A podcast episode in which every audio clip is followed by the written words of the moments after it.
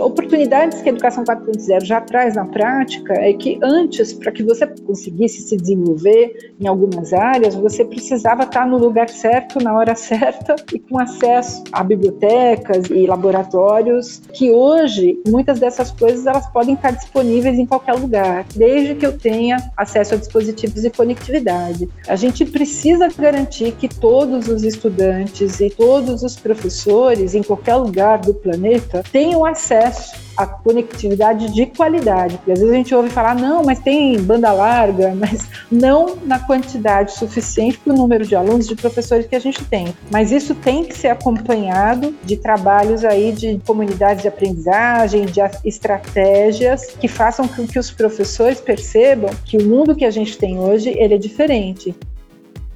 O meu nome é Roseli de Deus Lopes, eu sou professora da Escola Politécnica da Universidade de São Paulo.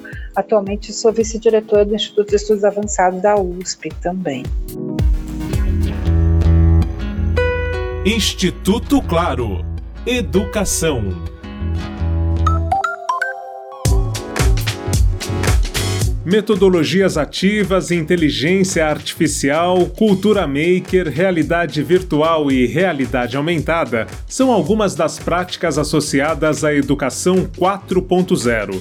Mas quais os reais desafios e oportunidades que o uso de tecnologias traz na prática? O termo Educação quatro ponto zero e várias outras coisas quatro ponto zero, eles estão muito associados à Quarta Revolução Industrial. Mas o que significa isso? É que o mundo tem sofrido transformações muito significativas com alguns adventos históricos, alguns desenvolvimentos tecnológicos. Por exemplo, a primeira Revolução Industrial foi impulsionada principalmente pela máquina a vapor.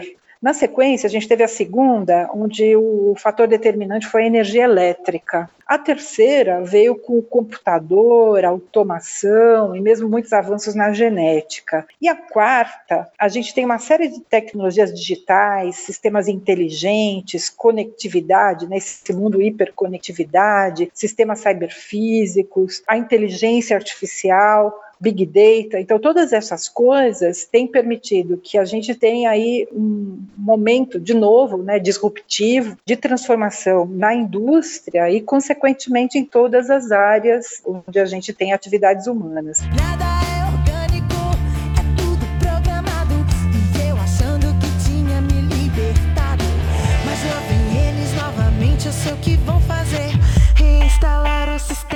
E a educação precisa acompanhar os novos tempos. Então, esse termo ele acaba surgindo ali em dois mil e doze, dali para frente, dois mil e dezesseis, é, que se começam a utilizar mais esse tipo de expressão. Aí você tem muitos autores no planeta inteiro é, que têm aí, às vezes, definições um pouquinho diferentes, mas acho que o que é importante é assim, é esse mundo hiperconectado, esse mundo acelerado, que as pessoas hoje em dia precisam ser preparadas para viver nesse mundo sem ficarem ansiosos demais, né, e conseguirem perceber que as coisas são rápidas e que não são para sempre, né? Antigamente a gente aprendia um determinado ofício e era possível que a pessoa passasse a vida inteira fazendo algo sempre muito parecido. Hoje, além das pessoas viverem mais atualmente, a pessoa pode estar fazendo coisas diferentes ao longo aí da sua vida. Então isso de aprender rápido, de conseguir ter mais flexibilidade, conseguir se adaptar, é uma característica desses novos tempos. Então quando a gente fala de Educação quatro ponto zero, tem a ver com essa aprendizagem ao longo da vida toda, associado ao uso de tecnologias que sejam mais apropriadas para estes tempos. Durante o período em que as escolas permaneceram fechadas na pandemia, o aprendizado dependeu da tecnologia.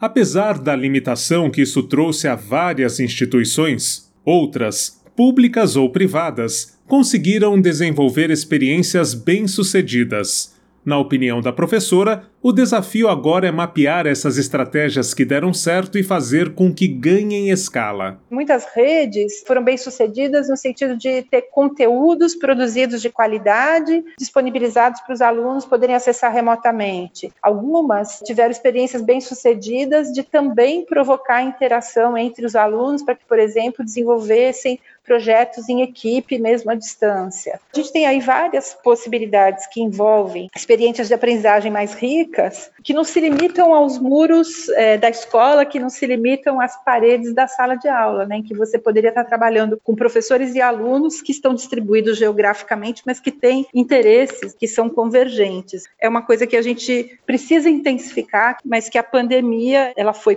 péssima por uma série de razões, mas ela pelo menos criou essa possibilidade das, das pessoas perceberem, nossa, não é tão difícil usar, e eu posso fazer coisas de um jeito diferente do que eu faria se eu só estivesse dentro de uma sala de aula, num ambiente presencial, sem conectividade nenhuma.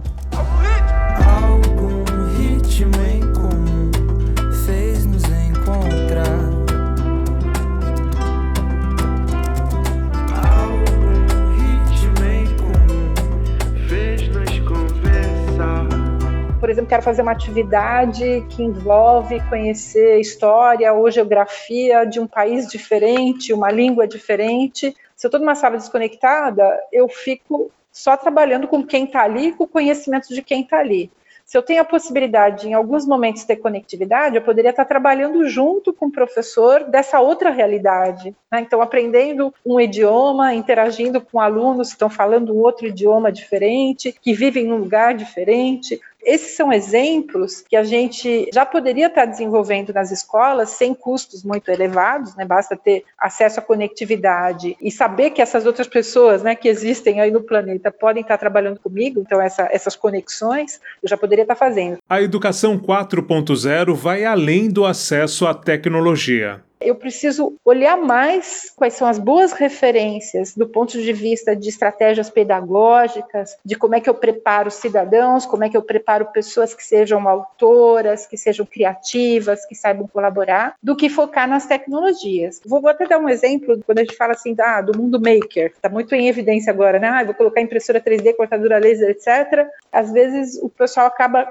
tendo um encaminhamento que é, não, todo mundo vai fazer a mesma coisa, então eu vou fazer agora um objeto e o meu foco é em conhecer a tecnologia e todo mundo fazer o mesmo objeto, mas sem eu pensar em quais são as estratégias de aprendizagem.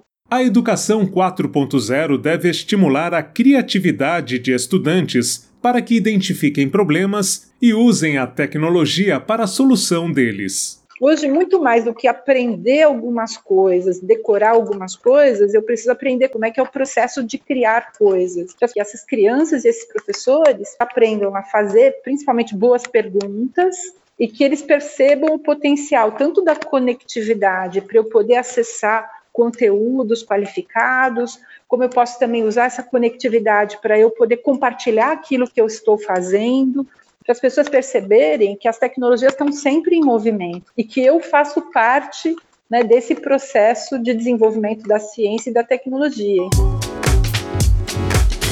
A Educação quatro ponto zero demonstra que o acesso à conectividade e a dispositivos móveis, quando acompanhado de uma boa proposta pedagógica, torna a aprendizagem mais eficiente. Marcelo Abudi para o podcast de Educação do Instituto Claro.